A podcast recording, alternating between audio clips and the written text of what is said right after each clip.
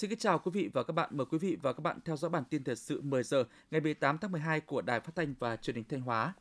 Thưa quý vị và các bạn, năm 2022, tỉnh Thanh Hóa đã thu hút được 60 dự án đầu tư trực tiếp, trong đó có 7 dự án FDI với tổng vốn đầu tư đăng ký 4.833 tỷ đồng và 71,2 triệu đô la Mỹ. Trong năm, tỉnh Thanh Hóa cũng điều chỉnh tăng vốn đầu tư cho 7 dự án với số vốn tăng 32,7 triệu đô la Mỹ. Từ đầu năm đến nay, tỉnh Thanh Hóa triển khai mạnh mẽ các hoạt động xúc tiến đầu tư, tổ chức đón tiếp, làm việc, cung cấp thông tin về quy hoạch, lĩnh vực thu hút đầu tư, cơ chế chính sách tới nhiều tổ chức đoàn doanh nghiệp trong và ngoài nước, đồng thời tổ chức cải thiện môi trường đầu tư kinh doanh, đơn giản hóa thủ tục hành chính, tăng cường chỉ đạo giải phóng mặt bằng, giải quyết vướng mắc về quy hoạch tại các cụm công nghiệp. Đến hết năm 2022, tổng huy động vốn đầu tư phát triển toàn tỉnh ước đạt gần 139.000 tỷ đồng, bằng 0,9% so với cùng kỳ.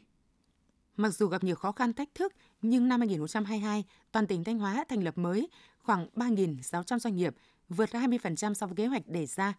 Trong năm 2022, tỉnh Thanh Hóa cũng có 1.183 doanh nghiệp tái gia nhập thị trường, tăng 20,1% so với cùng kỳ. Đây là tín hiệu tích cực cho thấy hoạt động sản xuất kinh doanh trên địa bàn tỉnh có dấu hiệu ổn định và phát triển trở lại.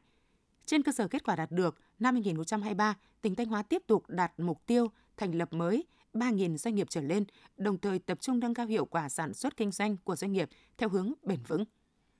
Theo nghị quyết số 214 của Hội đồng Nhân dân tỉnh Thanh Hóa về chính sách hỗ trợ phát triển doanh nghiệp trên địa bàn tỉnh giai đoạn 2022-2026, từ ngày 1 tháng 1 năm 2023 sẽ có thêm nhiều chính sách hỗ trợ doanh nghiệp trên địa bàn tỉnh được triển khai. Cụ thể, ngoài các chính sách về đào tạo bồi dưỡng doanh nghiệp, doanh nhân, từ ngày 1 tháng 1 năm 2023, tỉnh Thanh Hóa sẽ triển khai chính sách hỗ trợ kinh phí tư vấn, chuyển đổi số và áp dụng công nghệ số cho doanh nghiệp, hỗ trợ kinh phí cho doanh nghiệp tham gia các hoạt động xúc tiến thương mại, tổ chức ở trong nước nhưng không quá 55 triệu đồng một năm một doanh nghiệp hỗ trợ 100% giá trị hợp đồng, tư vấn chuyên sâu cho các doanh nghiệp sản xuất chế biến xuất khẩu tiếp cận thị trường xuất khẩu mới. Kinh phí tối đa không quá 250 triệu đồng cho một doanh nghiệp với một thị trường xuất khẩu mới thông qua hoạt động hỗ trợ nhằm góp phần nâng cao chất lượng hiệu quả của doanh nghiệp đáp ứng yêu cầu hội nhập kinh tế quốc tế. Theo quy định tại thông tư 04 của Bộ Giao thông Vận tải, từ ngày 1 tháng 1 năm 2023, các đơn vị đào tạo lái xe ô tô phải áp dụng cabin điện tử trong đào tạo lái xe. Hiện các cơ sở đào tạo lái xe ô tô trên địa bàn tỉnh đang làm việc với đơn vị cung cấp thiết bị đầu tư trang cấp theo quy định. Thanh Hóa hiện có 5 cơ sở đào tạo lái xe ô tô. Theo quy định thông tư 04, mỗi học viên muốn có giấy phép lái xe sẽ phải tập lái trên thiết bị cabin điện tử, mô phỏng nhiều loại đường với điều kiện thời tiết, địa hình và tình huống giao thông khác nhau. Để thực hiện quy định này, các cơ sở đào tạo lái xe trên địa bàn tỉnh đang gấp rút đầu tư, phấn đấu hoàn thành lắp đặt đưa vào giảng dạy trước quý 1 năm 2023. Mặc dù là địa phương còn nhiều khó khăn nhưng những năm qua, công tác tuyển gọi công dân nhập ngũ của huyện Vĩnh Lộc Thanh Hóa luôn hoàn thành xuất sắc. 3 năm liền từ năm 2020 đến năm 2022, huyện Vĩnh Lộc đều được Ủy ban nhân dân tỉnh Thanh Hóa tặng bằng khen vì đã hoàn thành xuất sắc công tác tuyển quân. Để đạt được thành tích đó, cấp ủy chính quyền các địa phương ở Vĩnh Lộc đã phát huy vai trò trách nhiệm của cả hệ thống chính trị và mọi người dân đối với công tác tuyển quân. Trong đó, thực hiện nghiêm việc công khai, công bằng, khách quan, dân chủ của cả hệ thống chính trị cùng vào cuộc là bí quyết để huyện Vĩnh Lộc hoàn thành tốt công tác tuyển quân như năm qua nhờ làm tốt các khâu, các bước, nhất là công tác đăng ký, quản lý, nắm chắc số lượng, chất lượng nguồn, làm tốt công tác giáo dục tuyên truyền nên thanh niên trong độ tuổi trên địa bàn huyện Vĩnh Lộc tham gia sơ khám tuyển đạt 100% theo lệnh gọi. Bộ môn phó Việt Nam đã xuất sắc giành được các hai chương huy chương vàng của vận động viên Trương Văn Tuấn hạng 70 kg nam và vận động viên Lê Văn Nam hạng 55 kg nam – cùng tấm huy chương vàng của kỳ ngư Phạm Thị Vân trong ngày thi đấu hôm qua 17 tháng 12 đã giúp đoàn thể thao Thanh Hóa cán mốc 26 huy chương vàng, giữ vững vị trí thứ tư trên bảng tổng sắp huy chương Đại hội thể thao toàn quốc lần thứ 9 năm 2022. Tiếp theo là phần tin trong nước. Thủ tướng Chính phủ Phạm Minh Chính vừa ký công điện số 1156, trong đó yêu cầu Ngân hàng Nhà nước có các giải pháp kịp thời tháo gỡ các vướng mắc, đảm bảo cung ứng vốn tiến dụng cho nền kinh tế. Thủ tướng Chính phủ yêu cầu Thống đốc Ngân hàng Nhà nước Việt Nam chỉ đạo các ngân hàng thương mại xem xét đẩy nhanh tiến độ triển khai thực hiện chương trình hỗ trợ lãi suất từ nguồn ngân sách nhà nước theo Nghị định số 31/2022 của Chính phủ, giả soát, tiết giảm chi phí hoạt động, thủ tục hành chính, các khoản chi không cần thiết để có dư địa chủ động giảm lãi suất cho vay, chia sẻ, hỗ trợ giúp đỡ người dân doanh nghiệp cùng vượt qua khó khăn thách thức để mạnh sản xuất kinh doanh tập trung tiến dụng vào các lĩnh vực ưu tiên, các động lực tăng trưởng kinh tế như tiêu dùng, đầu tư xuất khẩu, xây dựng khu công nghiệp, nhà ở xã hội, nhà ở công nhân, đồng thời nâng cao chất lượng tiến dụng, đảm bảo an toàn hệ thống các tổ chức tiến dụng, an ninh, tài chính tiền tệ quốc gia. Thủ tướng Phạm Minh Chính vừa ký công điện về các biện pháp ổn định phát triển thị trường lao động linh hoạt hiệu quả, bền vững và chăm lo đời sống người lao động dịp Tết. Theo đó, Thủ tướng yêu cầu các bộ ngành địa phương có giải pháp cụ thể thúc đẩy tạo việc làm, bảo đảm thu nhập và ổn định đời sống cho người lao động.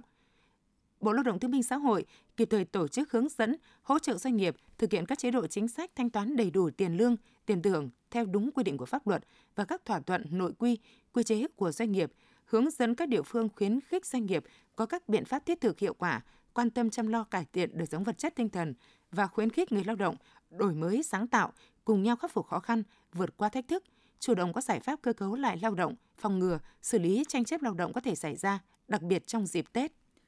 Tại báo cáo triển vọng phát triển châu Á năm 2022 vừa công bố, Ngân hàng Phát triển châu Á ADB đã nâng dự báo tăng trưởng kinh tế năm 2022 của Việt Nam từ 6,5% lên 7,5%. Theo Ngân hàng Phát triển châu Á, nền kinh tế Việt Nam đang vận hành tốt trong bối cảnh nền kinh tế toàn cầu có nhiều bất ổn. Mức tăng trưởng kinh tế của Việt Nam có được nhờ sự phục hồi nhanh trở lại của các ngành du lịch dịch vụ, sản xuất kinh doanh, xuất khẩu. Tuy nhiên, các chuyên gia ADB cũng đánh giá những rủi ro đối với triển vọng kinh tế ngày càng gia tăng, bao gồm các dấu hiệu cho thấy nhu cầu toàn cầu đối với hàng hóa xuất khẩu của Việt Nam đang sụt giảm. Vì vậy, dự báo tăng trưởng kinh tế của Việt Nam trong năm 2023 giảm còn 6,3%. Theo xếp hạng của Tổ chức Thương mại Thế giới WTO, Việt Nam nằm trong nhóm 30 nước vùng lãnh thổ có trị giá xuất nhập khẩu hàng hóa lớn nhất trên phạm vi toàn cầu. Đáng chú ý là trong những năm qua, xuất nhập khẩu hàng hóa của Việt Nam đã có bước tiến mạnh mẽ về mặt quy mô và tốc độ. Cụ thể, năm 2021, trị giá xuất khẩu hàng hóa của Việt Nam xếp vị trí thứ 23 trên thế giới. Trị giá nhập khẩu hàng hóa của Việt Nam xếp vị trí thứ 20 trên thế giới. Kể từ năm 2019 đến nay, Việt Nam luôn xếp vị trí thứ hai trong khối ASEAN về giá trị xuất nhập khẩu hàng hóa. Tổng trị giá xuất nhập khẩu hàng hóa trong 20 năm giai đoạn 2002-2021 của Việt Nam đã đạt con số 5.146 tỷ đô la Mỹ. Dự báo đến hết năm 2022, tổng trị giá xuất nhập khẩu của Việt Nam sẽ vượt mốc kỷ lục hơn 700 tỷ đô la Mỹ. Theo Bộ Nông nghiệp và Phát triển nông thôn, xuất khẩu gạo của Việt Nam trong năm nay có thể đạt hơn 7 triệu tấn, thu về 3,5 tỷ đô la Mỹ, vượt kế hoạch đề ra. Đáng chú ý, giá gạo xuất khẩu của Việt Nam đang cao nhất thế giới và lượng gạo xuất khẩu sang các thị trường có giá trị cao tăng đáng kể. Điều này cho thấy gạo Việt Nam đã xây dựng được vị thế vững chắc trên thị trường gạo quốc tế. Cục Hàng không Việt Nam vừa có văn bản gửi các cảng hàng không, các hãng hàng không và các đơn vị liên quan yêu cầu các cơ quan này căn cứ lịch bay đã được Cục Hàng không Việt Nam cấp phép để xây dựng phương án nhân sự, bao gồm cả nhân sự dự phòng, sẵn sàng phục vụ hành khách đi lại bằng đường hàng không dịp cao điểm Tết Nguyên đán 2023. Lãnh đạo Cục Hàng không Việt Nam đặc biệt lưu ý các đơn vị khi triển khai phục vụ các chuyến bay đêm tại các cảng hàng không cần lắp đặt hệ thống đèn tín hiệu hàng không phục vụ khai thác ban đêm. Ngoài ra, cần phối hợp chặt chẽ với các hãng hàng không để bảo đảm an ninh an toàn và chất lượng dịch vụ trong quá trình phục vụ hành khách, bao gồm trường hợp xảy ra tình huống chậm chuyến, hủy chuyến. Nhân dịp kỷ niệm 30 năm thiết lập quan hệ ngoại giao Việt Nam Hàn Quốc 1992-2022 và để thúc đẩy phục hồi du lịch giữa hai quốc gia, Tổng cục Du lịch Hàn Quốc vừa khai mạc chương trình Lễ hội văn hóa và du lịch Hàn Quốc năm 2022 vào tối ngày 17 tháng 12 tại quảng trường Đông Kinh Nghĩa Thục, phố đi bộ Hoàn Kiếm Hà Nội. Chương trình lễ hội diễn ra trong hai ngày 17 và 18 tháng 12 với 24 gian hàng cùng các chủ đề đa dạng, hứa hẹn là nơi vui chơi trải nghiệm thú vị cho người dân Hà Nội. Nhiều hiện vật và tài liệu về cách đánh B-52 lần đầu tiên được trưng bày tại triển lãm chuyên đề Bản hùng ca Hà Nội, Điện Biên Phủ trên không, sơ đồ đường bay các trận đánh trong 12 ngày đêm của tháng 12 năm 1972, trong đó có trận đánh của phi công Phạm Tuân, phi công liệt sĩ Hoàng Tam Hùng. Tài liệu cách đánh B-52 xuất bản năm 1972, hai chiếc điện thoại đặt tại sở chỉ huy, thường xuyên nhận các cuộc gọi của Đại tướng Võ Nguyên Giáp trong suốt chiến dịch. Đặc biệt, triển lãm đã lần đầu tiên giới thiệu tài liệu của phía Mỹ, trong đó chứa đựng những tấm bản đồ đánh dấu các tọa độ B-52 sẽ tấn công thủ đô Hà Nội. Đây là những hiện vật trong tổng số hơn 400 tài liệu hiện vật được trưng bày tại Bảo tàng Phòng không không quân. Những hiện vật mà từng câu chuyện của nó đã có phần cắt nghĩa vì sao Việt Nam đánh thắng B-52 và làm nên chiến thắng lẫy lừng Hà Nội Điện Biên Phủ trên không.